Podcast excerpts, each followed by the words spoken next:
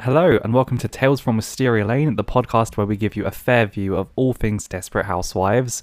We're the boyfriends. I'm Billy Ray, And I'm Joel. and today we're going to be reviewing Season 4, Episode 5 Art Isn't Easy. Today I will be doing the overview of the episode, and Joel is going to be giving us some trivia, fun facts. If you've been here before, you know all this. So, Joel, Yeah. what have you got for us today? Uh, so, first of all, I thought when I saw the title of Art Isn't Easy that we would be getting the return of art, No such luck. but we did not get the return of art, which is probably a good thing. But um, so the episode aired on the 28th of October 2007, and it was written by Jason Gunzel and directed by David Grossman. The episode title, Art Isn't Easy, is taken from the song Putting It Together from Stephen Sondheim's musical Sunday in the Park with George.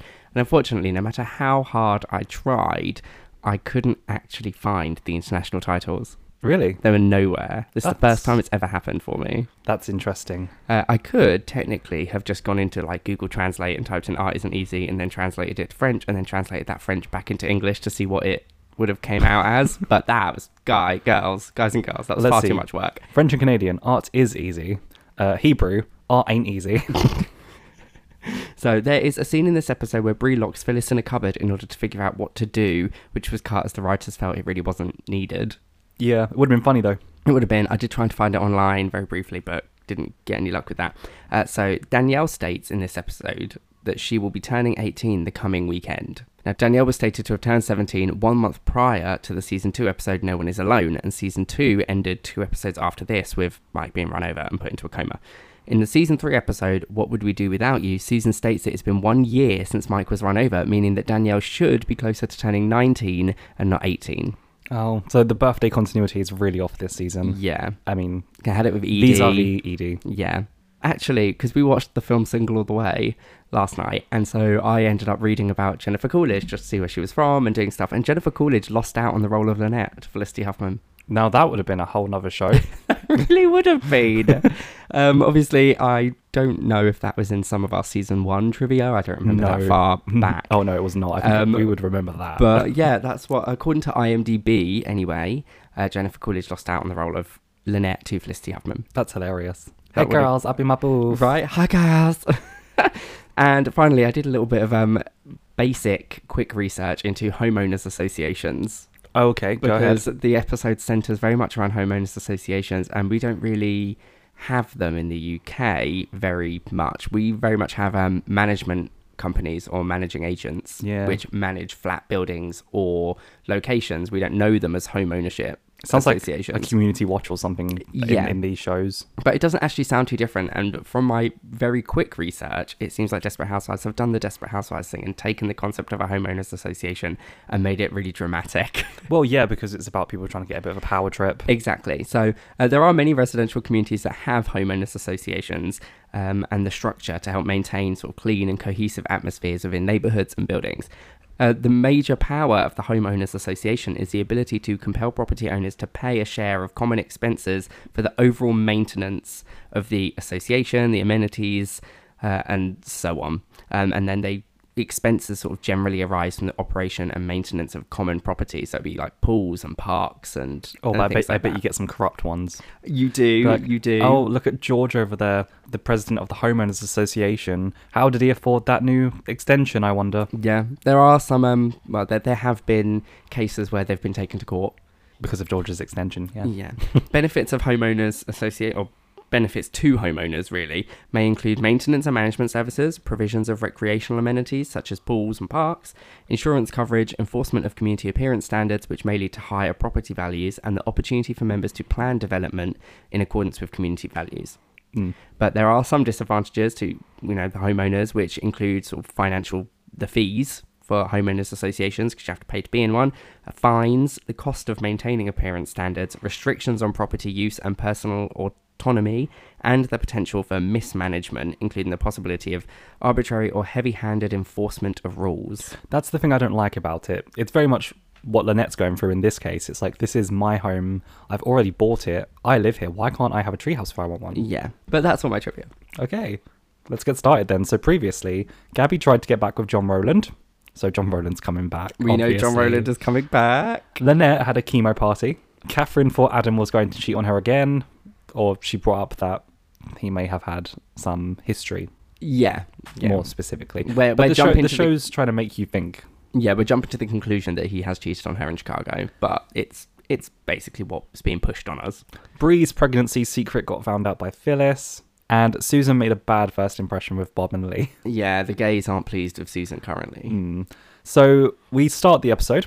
Some workmen come onto the lane and build Bob and Lee's sculpture in, in the front yard, and all of the women hate it. Mm. It's this big metal. contraption sculpture thing. Yeah, it's a thing. Yeah. It's a metal thing. yeah, it doesn't look like anything. No. It looks like leaves are coming off a branch, but it's all metal and silver and it doesn't really look like anything. Yeah, it doesn't look like a thing, doesn't it? It's just a thing. it's just a thing. Some think it's their lawn and so they have no say, Karen. But others, Catherine and Brie, think they should be able to take it down as it's their collective, their neighborhood. hmm Bob and Lee come out and Karen makes it quite obvious that they will hate the sculpture, Yeah. which offends them. But Susan tries really hard to be liked and she pretends that she doesn't mind it. And she says that art is subjective, which is true. I'm I don't really think I don't really think Susan pretends that she doesn't like it. Susan is an art Doesn't mind it. Yeah, like Susan is an art person, probably has more of a general understanding of art, so she can tolerate it at least. But given the history, Yeah, of the she last is also episode. trying very hard. just trying really hard to get on Bob and Lee's good books. In the end, Bob hopes that the- the ladies will respect their decision to decorate their lawn as they see fit before doing a walk off. Mm.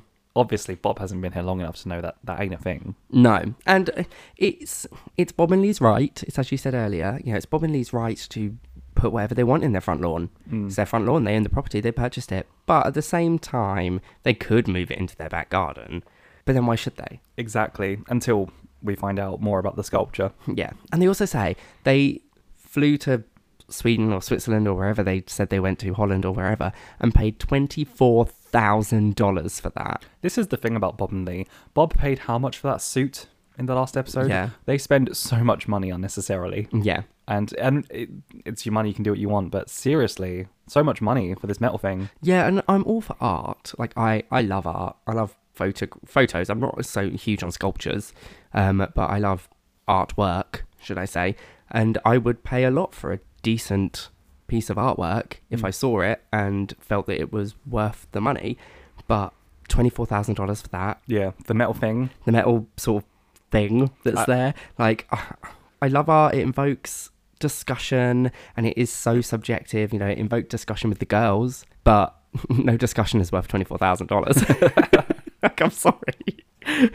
on a personal level for me as well of taste, I don't think I want anyone to have anything metal in their front yard No. just because the sun. Oh God, yeah. Why do you think people don't have metal fences? It's because so that people that are sitting in their front room don't have to have the glare of sunlight shining off every second of the day. Yeah, and it Could you imagine? looked, it looked cheap.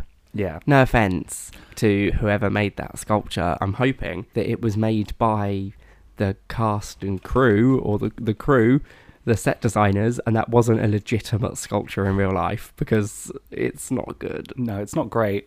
There's much better things you could you could have in your front garden. We then cut to the partial title sequence and we roll on to Susan.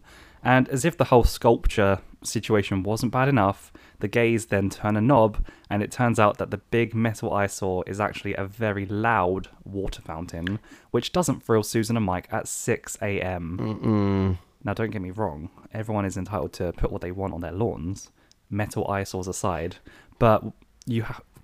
Maybe about- consider your neighbours. It's about respect, Right. As well, like I know they didn't respect you with their immediate sort of "you have to get rid of that, that's hideous" um, kind of thing. But also, you've purchased this knowing it's a fountain. Clearly, that's not a shock to you too, um, and it's it's about maintaining a level of respect to your neighbours. especially when everyone's already basically said, "Oh, we don't like it," and then you're like, "Oh, "I'm just gonna rub some salt into the wound." Then Yeah. Bob and Lee haven't had the best intro. In They all honesty. they really haven't. I mean, And Bob's been mostly alright. He's been a bit quiet and in the background. Lee's been very rude. yeah, oh, but yeah. now they are turning on this loud fountain at 6 a.m. And uh, yeah, you say Lee's being very rude, and it's about to get worse. Yeah. But um, the sound of water is relaxing. I love the sound of water. It's my but, favorite. But water slapping on metal is not a relaxing sound. nope.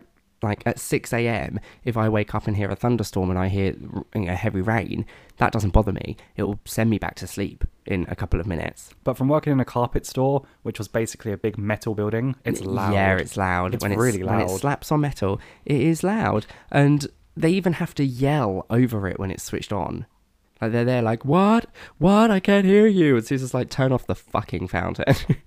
Susan tries to get them to move it into the backyard due to the noise, but Lee says it blocks out all of the noise from Susan's house, including her shower singing, which apparently is terrible. And they end the scene saying no to moving the sculpture and turn it on to annoy Susan. He's just, it's, turn it back on because they turned it off. yeah, they turned it off to talk. Um, it's just Lee is being such a petty little bitch.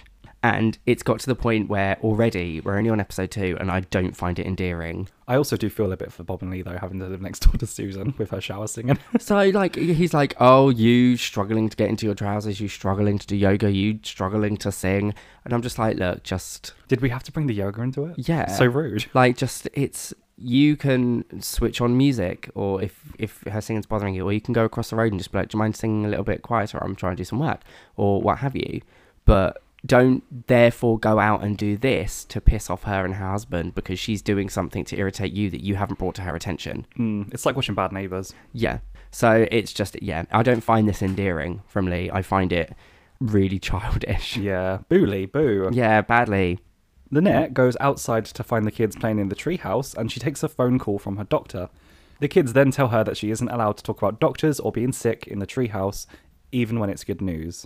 This new kid vote gives Lynette pause. Mm, even the kids have their own little association going on in this. Yeah, we episode, voted. You're not allowed. Right. So I love. They have such a cool treehouse. Yeah. It was really bright, and considering it's a treehouse, this I think this is probably one of the first times we've ever seen it. I don't remember ever seeing this treehouse. Neither do I. to be honest. but I think it's so cool, and I wish I had a treehouse like that when I was a kid. I always wanted a treehouse from watching The Simpsons. Yeah, me too. And instead, all I had was like a tree just up the road from my house where I just used to climb it and sit on one of the giant branches. Yeah, but we live in England. We don't have trees in our back gardens. no, we really don't. Not really. Not in like, not in the Not in the condensed house same- areas that we live in. and not the same kind of trees that you guys have over in the US. Exactly. But the kids making this decision that there's no sickness talk or doctors talk allowed in the treehouse gives her pause. Mm. S- And it's quite a look that she gives. Yeah. You can tell that she's thinking about things. I think it's nice though that they've done that, that they've got an area where they can go to get away from all of the adult talk and, and Yeah. fear that might be in the household at the moment. Even if it's unintentional feelings of fear, there's still fear going around with the kids and with the mum and, you know, with Tom and Lynette. And there's going to be fear all around at the moment. So it's nice that they've got a little place to go to get away from that. And it might be the first time Lynette's actually thought about it as well. Yeah. Like, oh, they have a place without that. Cool. This scene really did show that they've wasted Kayla this season though. Right? She was just sat there. She has one line where she's just like, "We voted. Shut up." um, pretty much. Right? She's just waiting for Lynette to die. Maybe we're like shitting on Kayla because she's not doing anything for, to like get at Lynette while she's at her weakest. Maybe this is Kayla's way of getting at Lynette. She's turned the kids against the cancer. She's like, "Yeah, we'll make Lynette feel bad because we'll be there. Like, we'll never talk about it." Maybe. And so Sneaky then little that, queen. that that makes Lynette go inside her own head and start defeating herself. Oh, Kayla's playing the slow game. devious. so, Bree, Orson, and Andrew are in the kitchen baking all together by the look of it. Cute, which is really cute. Random. I know it's really random, but it's really cute. I mean, if they are all baking together, it's nice that Andrew wants to spend more time with his mum. Mm-hmm. When Bree gets a call from the convent and has a go at the Reverend Mother for letting Phyllis take Danielle away. I should sue your irresponsible ass off. She tries to get through to Phyllis, but she doesn't answer as she's playing a zombie killing game with Danielle. I feel Res- like- Resident Evil? I feel Call of like- Duty Zombies? Phyllis is me playing computer games now. Now, how do I shoot the zombie in the Right, head? like I've, I've, I'm 29 years old, and all of a sudden someone passes me a new game, and I'm like, what do I do with this? Oh, I don't know. You were all right at Resident Evil, Yeah, I got there eventually. and maybe they were playing that. Surely Phyllis can't just rock up and be like, she's my granddaughter, I want her, and then the nuns are just like, okay, sure, take her. I guess it depends on Danielle's behavior. Yeah, maybe they're probably just really fed up and they want her gone. Yeah. They're like, oh, take the miserable bitch. Get her out of here. She's been incessant ever since her mum told her she was going to give her the DVD player and then never came with it. Yeah. The nun's like, I can't really let you take her because you're not her mum. Unless, of course, you just told me you were her mum. yeah. So Carlos is heading out to play golf, and him and his friends have one rule: no plaid and no women. No plaid. You're playing golf. What are you doing? That would be. I would literally rock up to play golf in all plaid, everything I wear. I'm like, hi guys, ready? Where's the first hole? You just see like five different breeze in that horrible diamond friggin' jumper. Ugh. I'm I'm golf, but make it fashion. But before he leaves, Edie gives him a present, and we have a clip. And to think, I got you a gift.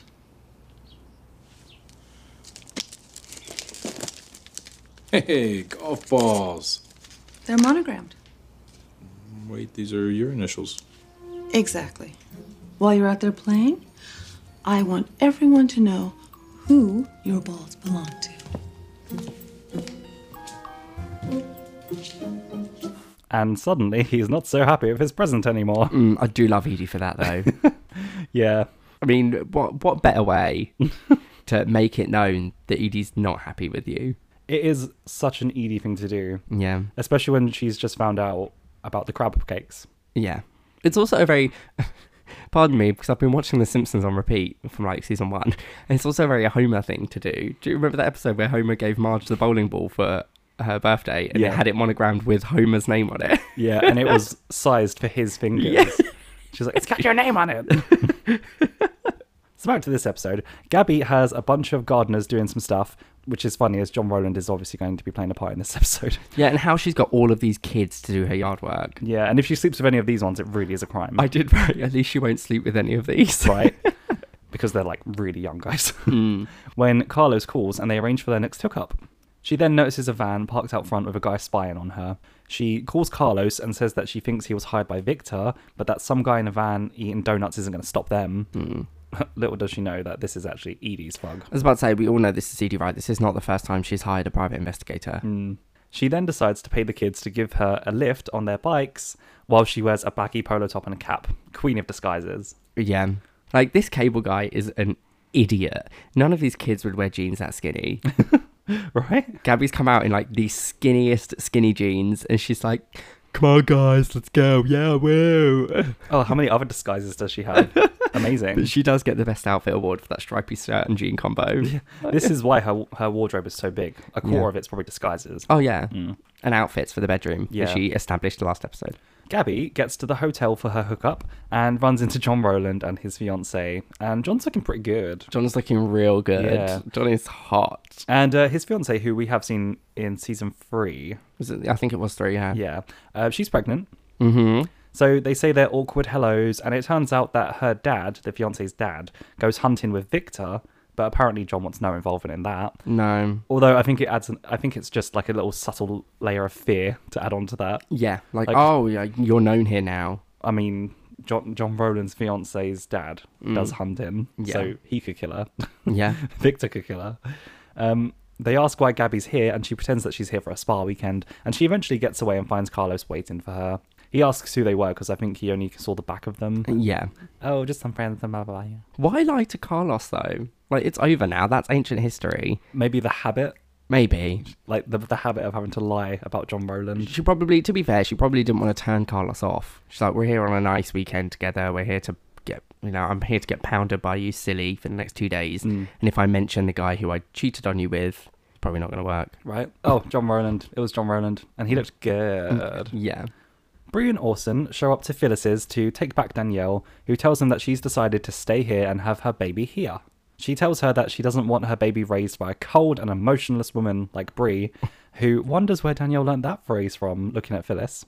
like I can't think of it myself. But this annoys Danielle uh, even more, who says that she can make up her own insults Oh, we before should've- leaving to go to the shops. We should have got a clip here. Oh, yeah. This is a good scene. But we didn't. Yeah. We should. Yeah, I didn't think of that. Sorry, We should guys. have. We, yeah, we should have got the little clip where she's like, um, "Well, you're not going to emasculate me. you don't even know what that means, you petulant sock puppet." It's just very funny this whole thing of Bree having fights with people with Danielle in the middle, thinking that she's part of it, but she's not part of it. yeah, she's really not. Danielle has. She's so easily manipulated. Yeah, sorry, girl. She really likes to think she's the center of attention, but Danielle, you are literally the afterthought. Yeah, this isn't about you, Danielle. No. This is only because you're carrying that baby. And who really wants to be here? Like, I would love to go to that old person's home right now and do nothing but lounge by the pool and play mahjong. That's great. That sounds so relaxing and so fun, and I'd never have to work a day in my life. But for a 17, cough, 18 year old girl, this isn't a fun place to be. Yeah, I kind of forgot to mention that because Phyllis is living in like an old people's community home. Yeah. So she's never going to meet anybody her own age. Like, there's going to be no one her own age around except for the people that are coming to visit. Um, the friends that she does make will probably drop dead within the next few days. And it will just be lonely and depressing. Yeah, and you're gonna have a lot of old people judging your parenting. Yeah. And you're going to have a lot of old men checking you out. Yeah, leering. Yeah. Which you already got in this scene. yeah. Needless to say, she doesn't think things through. She only No. thinks of the now. She She, thinks that she's very much a present day thinker. she wa- she thinks of the now. She wants an easy life. Mm. Bob and Lee go over to Lynette to convince her to take their side over Karen's. Lynette is sure that Karen won't come for her when it comes to the her front lawn, but Bob and Lee are pretty sure that eventually Catherine may come for Lynette's fence and gnomes and treehouse. Are you comparing Catherine to a Nazi? Yeah, we get that famous poem, I didn't speak up when blah blah blah and Yeah. It's, and, um, and then they came for First me. they first they came for this, and I did not speak up because I wasn't this, and then they came for that, and I then they didn't came speak for up. me and there was no one left to speak up. yeah. Yeah, that whole thing. But, and I think this gives Lynette pause as well. he does have a very good point. Right? What makes you think that Catherine's not going to come for you at the end? First they came for the fountain, and I did not speak up because I had no fountain. Are you comparing Catherine to a Nazi? if the knee-high leather boot fits, right? if the two inch heel fits. no offense to him that wear two inch heels. There's nothing wrong with that. right shade. Lynette then goes over to Catherine's where they're having their little meeting about the fountain, the little house association thing, yeah, whatever it's called. homeowners association. And basically, everyone agrees that they want it gone. Except for, is it Ida Greenberg who thinks that this is about trying to kick the gays off the lane? Yeah, can it be both? it fuck be you, both? fuck you, Ida. Literally the worst person on the lane. Susan's just sitting there like, Ida, again, this isn't about them being gay. It's about the fountain. We've got to show those gays we mean business. Can it be about both? No, I don't know. Literally coming to us for us, like coming for us for no good reason. Lynette wants to know that she'll leave her kids' treehouse alone, but Catherine says that if she has to make an exception for her, then she'll have to make an exception for everyone. So Lynette decides, in such a Lynette move, to run for president of the Homeowners Association against Catherine. Hashtag Team Lynette. Right, Right. Catherine can take that fountain and stick it up her ass. Oh, I'm 100% on Lynette's side, obviously. It's like, oh, so next week is the grand finale. What team will you be on?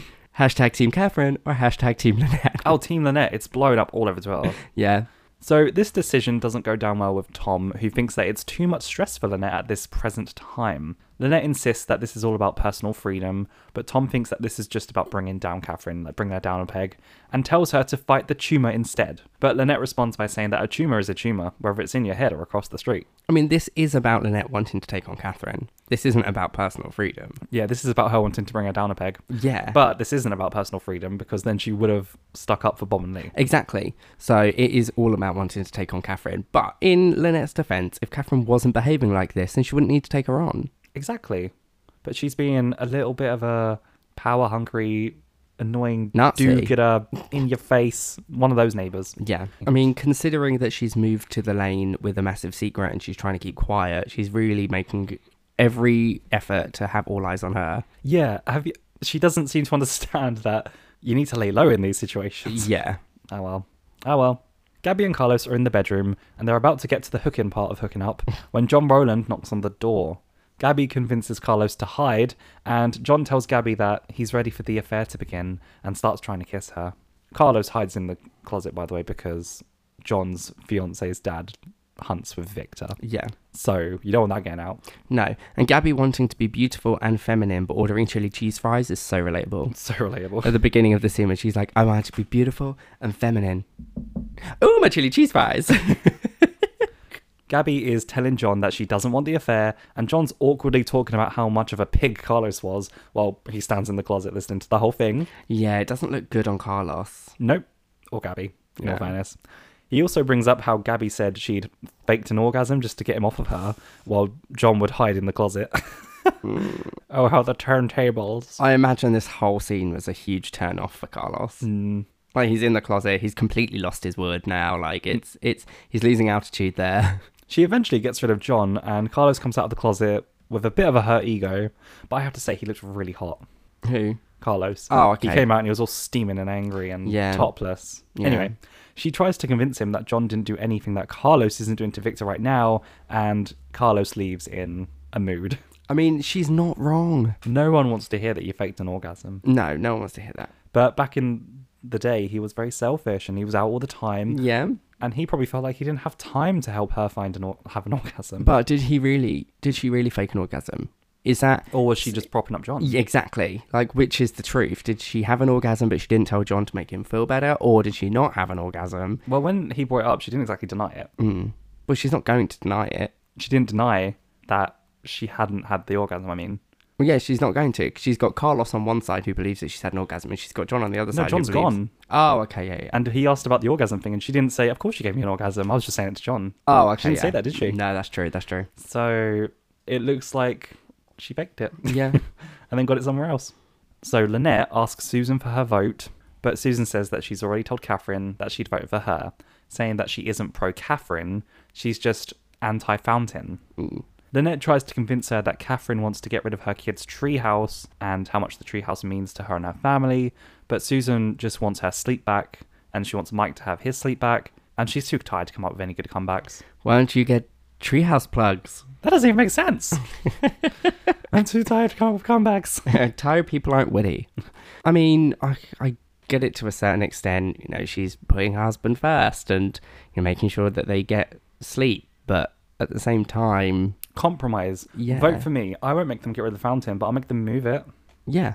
We'll hide the knob that turns it on. Well, then it's not a knob; it's a remote control. Oh shit. Because when Susan asked them at, at the beginning to turn it off, like Bob takes the remote control out of his pocket and is like, "Beep." I'm like, a Mm. remote control fountain. Oh dear. Lynette and Catherine are going around trying to get votes, saying whatever anyone wants to hear, get a funny little montage. Lynette even gets her twins on it as they rub Karen's feet to try and get her vote as well. Mm. It just goes to show what kinds of things you have to do to get a vote around here. It's a little um. There's a little like shady comment from Catherine as well when she's walking down the street past a net of cookies, and then it's like cookies, nice touch, and Catherine's like ditto on the scarf. Yeah. I'm like I have cancer. Yeah, that was Like- so rude. Like, what would you rather me just walk around bald? It's cold. Right? Like it's not un- cold. unnecessary comment. Catherine is such a whichever the bad one is, Republican, Democrat. I always forget. Um, Republican, Is it Republican? I think. Like just promising to make people trim bushes and hang Christmas lights when they don't even celebrate it. So yeah, a conservative as well. if yeah, you uh, will. yeah, pretty much. So Bree, Orson, and Andrew are having dinner, and Bree thinks that the parental instinct is just too strong for Danielle, and that's why she can't get her back. But Andrew thinks it isn't like that, and Danielle is just looking out for herself, wanting the life that Phyllis is offering over what Bree is. And he convinces her that if she wants the baby, she's gonna have to outbid Grandma.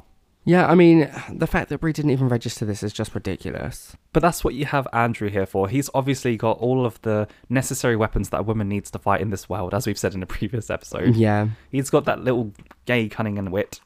I mean, it's obvious Danielle doesn't give a shit about the baby and she only wanted out of the convent. And now she's out of the convent, she'll probably just eat the baby as soon as it's um, out there. Yeah. Yeah, Andrew is very perceptive. He is definitely his mother's son. Yeah. Although sometimes Bree doesn't notice things and you just have to wonder if she is seeing too much good in her kids. When she's like, oh, it's just the parental instinct is too strong. Oh, Bree, honey. Yeah, probably. I know, I th- I think she likes to be hopeful. Mm. But Delusion. yeah. Delusionally hopeful. Carlos goes over to John and tells him that he forgives him for sleeping with Gabby. John tells Carlos that he didn't even he didn't just sleep with her, he fell in love with her, and Carlos forgives him for that too, although he does look a little bit annoyed by it. This random occurrence is confusing to John, and he asks if he still talks to Gabby as he wants to know if she's still happy, which Carlos says yes, she is, and John says, Good for her.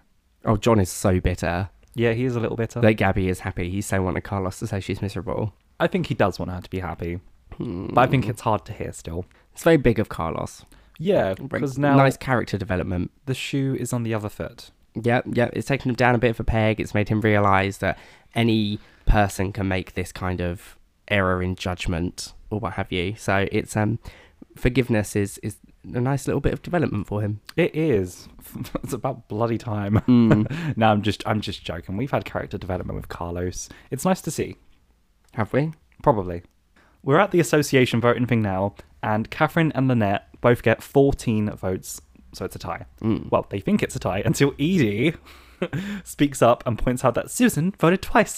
For fuck's sake, Susan. If you're gonna vote twice, at least it's subtly. And obviously, Edie is doing the right thing here and Mm. E pointing it out so that we can get this friggin' thing out of the way. But I, I'm going to have to play it. Edie says. because I think she really just wanted to embarrass Susan a bit as well. Why is that like the only sting we play? We haven't played that in ages. We played it like last week or the week before. Did we? Yeah, that's the only sting we play. I don't know. We've got like 50 stings and we play that one on repeat and that's it. We could have played the hot men sting when Carlos was all topless earlier, and I We- completely We forgot. could have. Karen tells her that she only gets one vote. You only get one vote, sweetie. and after a moment of contemplation and also looking at the fountain in the yard, she votes for Mm. Catherine. Judas. Yeah, right? So Catherine is the new president of the Homeowners Association, and she tells Bob and Lee and some other people that she'll be in touch with them about their various infractions. The power is already going to her head. Yeah. Before turning to Lynette and saying, Oh, and you too, Lynette. This is just not a good episode for Ida. She's been very homophobic.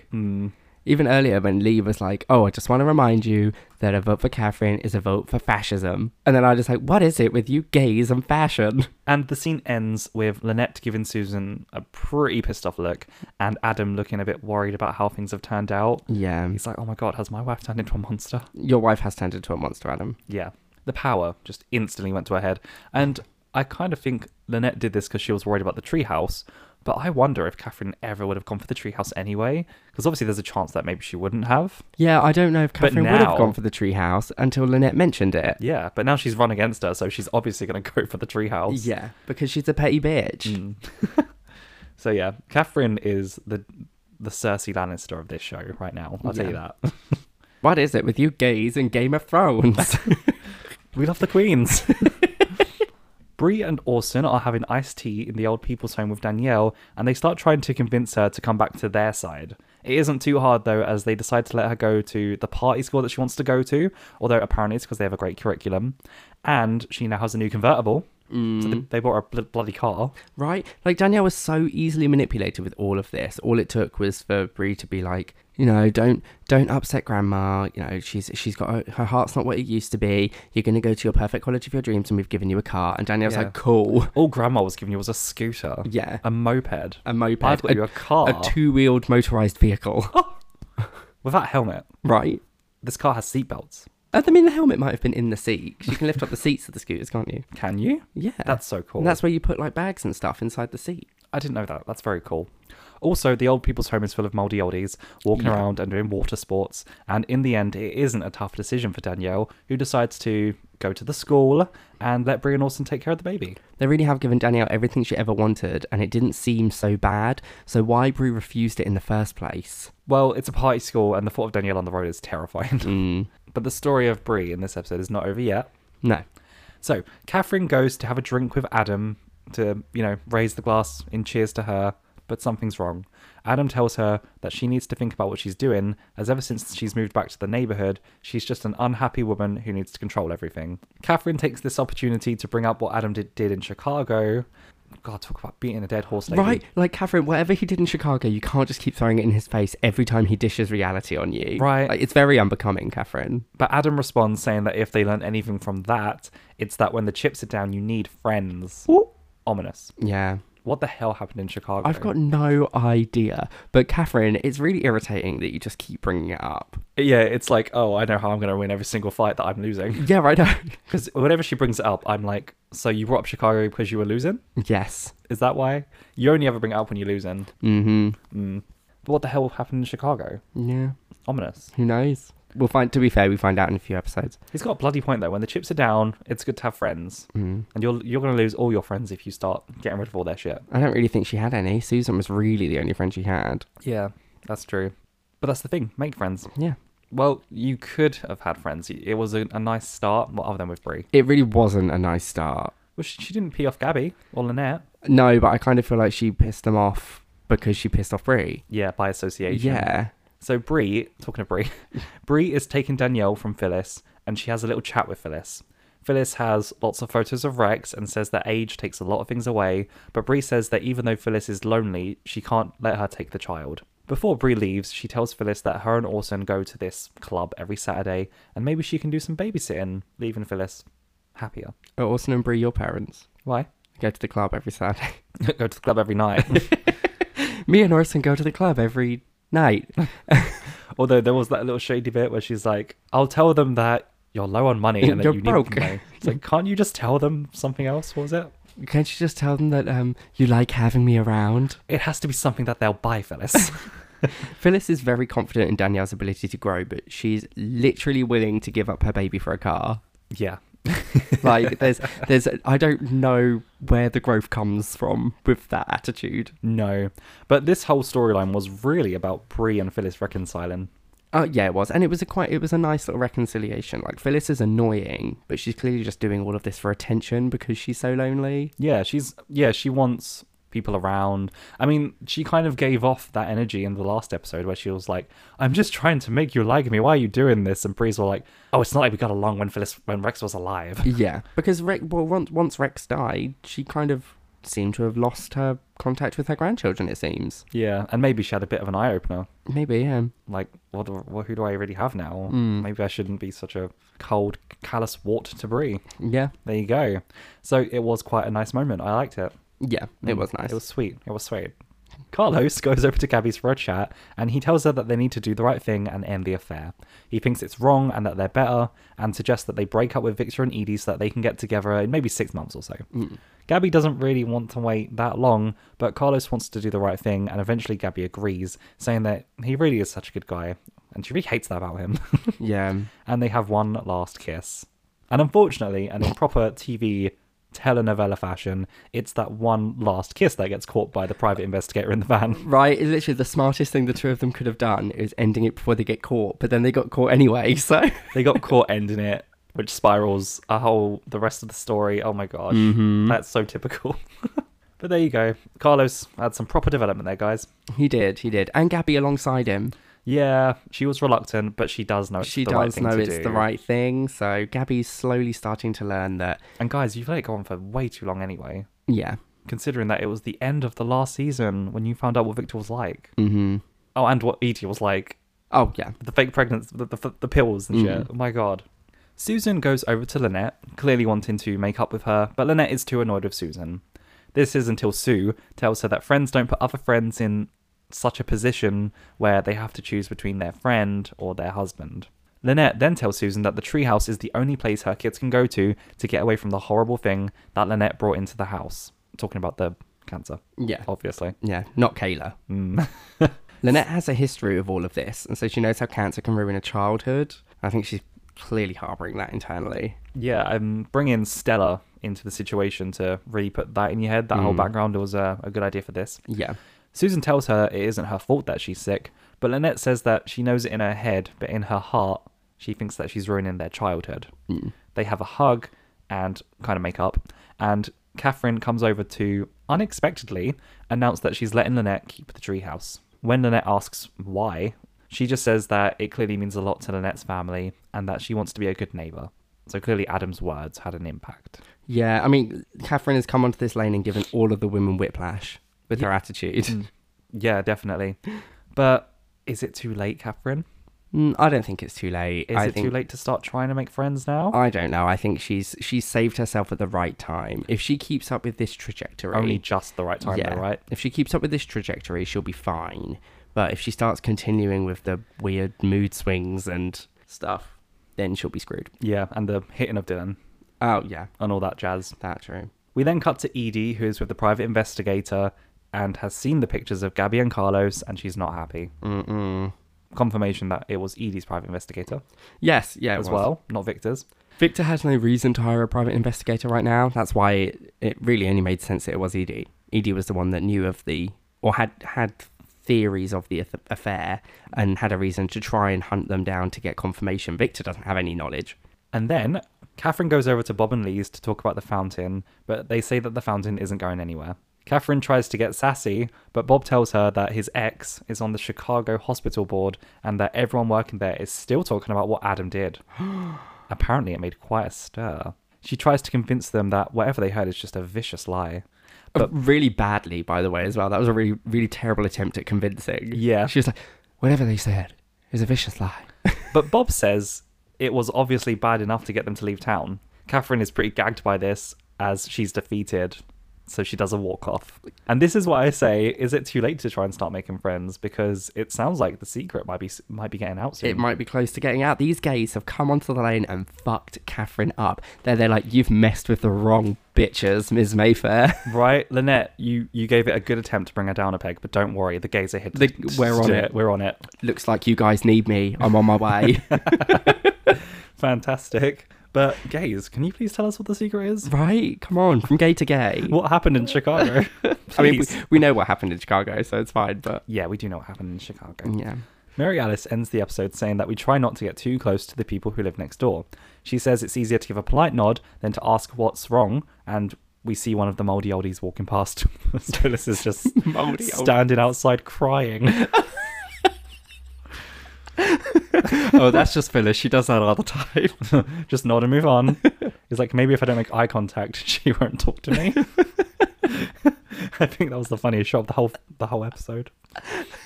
It's safer to carry on walking by than to get involved, and we see someone walk past John Rowland and, s- and his fiancee as they argue in the doorway. Yeah, like a delivery dude that looks really uncomfortable. Right, this is messy. Arguing on the front step. Yeah, at Oh. least close the front door. Right, it was closed. They were in front of it. Oh, oh, well, at least go inside. Right, why are you arguing on the front step? maybe they can't. Maybe they're arguing about what key opens the front door. You forgot your key. I told you to bring your key. No, you didn't. Got the keys. She says, We sometimes do get to know the people we share a fence with and end up lifelong friends. And we see Susan and Lynette sharing a moment, having a laugh with the fence in between them, like standing at the fence. That was nice. White picket fence. But mostly we keep our distance because we'd rather our neighbours know nothing about us than know too much. And we end the episode with Catherine collecting her mail as Bob and Lee give her a wave across the road in front of their loud, ugly water thing. I just don't get how they can sleep with that outside their house when it's waking up Susan at six a.m. Like, I get that you're trying to make a statement, but it's such a bad noise. Yeah. Why do you like it? I don't know. But at this point, it's just the satisfaction to know that it's annoying. Yeah, and Catherine. they've, they've like yeah they've fucked over Catherine. But in Desperate Housewives fashion, they never did get rid of the fountain, No, which was the whole problem here. And that is where the episode ends. So now that that's over, let's move on to our next segment where Joel is going to give us the gayest and the straightest moment of the episode, starting with gayest moment, Joel. so my award for gayest moment goes to Bob and Lee for paying twenty four thousand dollars for something that hideous. Yeah. If that's not big gay energy, Bob is big gay energy, paying so much money for everything he buys. yeah. I mean, it's big gay energy to see something ugly and you go, "That's disgusting. I must have it." Yeah, like you do that with things, and I do that with fashion. Yeah, but he does it with fashion's a very tall word to use. But he does it with clothing, I- articles of clothing, I and I do do. it with with interior design and and just random everyday things. Where I look at it and I'm like, "That's disgusting," and I have to have it for my house. Yeah, we're a horror show to look at. combined. we really are. It's like when I bought my dinosaur hoodie, which had like so many colors and different colored dinosaur cartoons on it. Oh my god. So yeah, that is very gay energy. yeah. And what do you have for the straightest moment? So my award for straightest moment That's still my favorite sting, by the way. Really? That's my favorite sting that we've made. It goes to that pervy old man at the pool that was waving at 17 year old Danielle. like, as he's walking past and he does like the little finger wave. No offense, heteros. It's a pervy old man at the pool just waving at an underage girl. uh, So, uh, yeah, congratulations to the pervy old man and to Bob and Lee. congratulations is a strong word. Yeah, congratulations, Moldy Oldie. You got some recognition. Mm. Uh, so, those are my awards, and now we move on to B's awards for best and worst parents. So, B, who do you have for the best parent of the episode? My award for Best parent of the episode. goes to Lynette for keeping her cancer talk away from the treehouse after the kids said it wasn't allowed. Mm hmm. No, no doctors and sickness talk allowed in here. We, we voted. What the hell was that? That was like a weird little child. So me, So as a, Kayla. me as a kid. you as a kid, yeah. Yeah, and she she respected that boundary. Mm. She really did. So bravo, Lynette. yeah, that was nice. Okay. Who do you have for your uh, best? No, worst. Who do you have for your worst parent of the episode? My award for Worst parent of the episode. I gave this to Danielle for using her unborn child as a bargaining tool and getting her mum and grandmother to fight against each other to get herself better things. Yes, selling her baby for a car. right? She's basically selling her baby Yeah. for stuff and things and a life, right? Yeah, and an education, which is good. But she's not going to the school for the education, really. Mm. Not a good look, Danielle. No, it's really not. But very Danielle, and I wouldn't change her for the world. So bravo, Danielle and um, Lynette. Bravo is a strong Bravo. word again. Yeah. Also, bravo for Phyllis with all your Rex photos. Very, very mum energy, that. Oh, her little photos of Rex. Yeah. Very mum energy. Mm. so that was season four, episode five. Art ain't easy. Art Oh, isn't easy. Sorry. Thank you so much for listening. So, Joel, if everyone wants to find us on the social medias, if they have any comments, queries, questions, theories, or they just want to chat, where can they find us? You can find us on Instagram at Boyfriends Review, and you can find us on Twitter at BFS Review. You've got that down cold. Yeah. You can also email us. Our email is boyfriendsreview at outlook.com, and our artwork is done by our friend Louis. He's currently on Instagram and all of the places at Doc Red Monk Design. There's also a link to his Etsy page, and he does do commissions. Mm. Mm-hmm. Thank you so much for listening. Join us next week. We'll be back in your ear holes with our next episode, which is season four, episode six. Now I know. Don't be scared. That sounds like two episode titles. I know, I wasn't really sure how to pronounce it. yeah. Now I know. Don't be scared. Oh no, I think it's now I know. Don't be scared. Now I know. Don't be scared. Yeah. Okay. It's like when someone says to you, "Don't be scared," and then you go, "Oh, now I know. Don't be scared." when when does that happen? I don't know. it's probably happened to someone in the world at some point. Well, I'm doing the trivia next week, so I'll find out. Yeah. And we'll see you then, guys. All right. Goodbye, guys. Bye.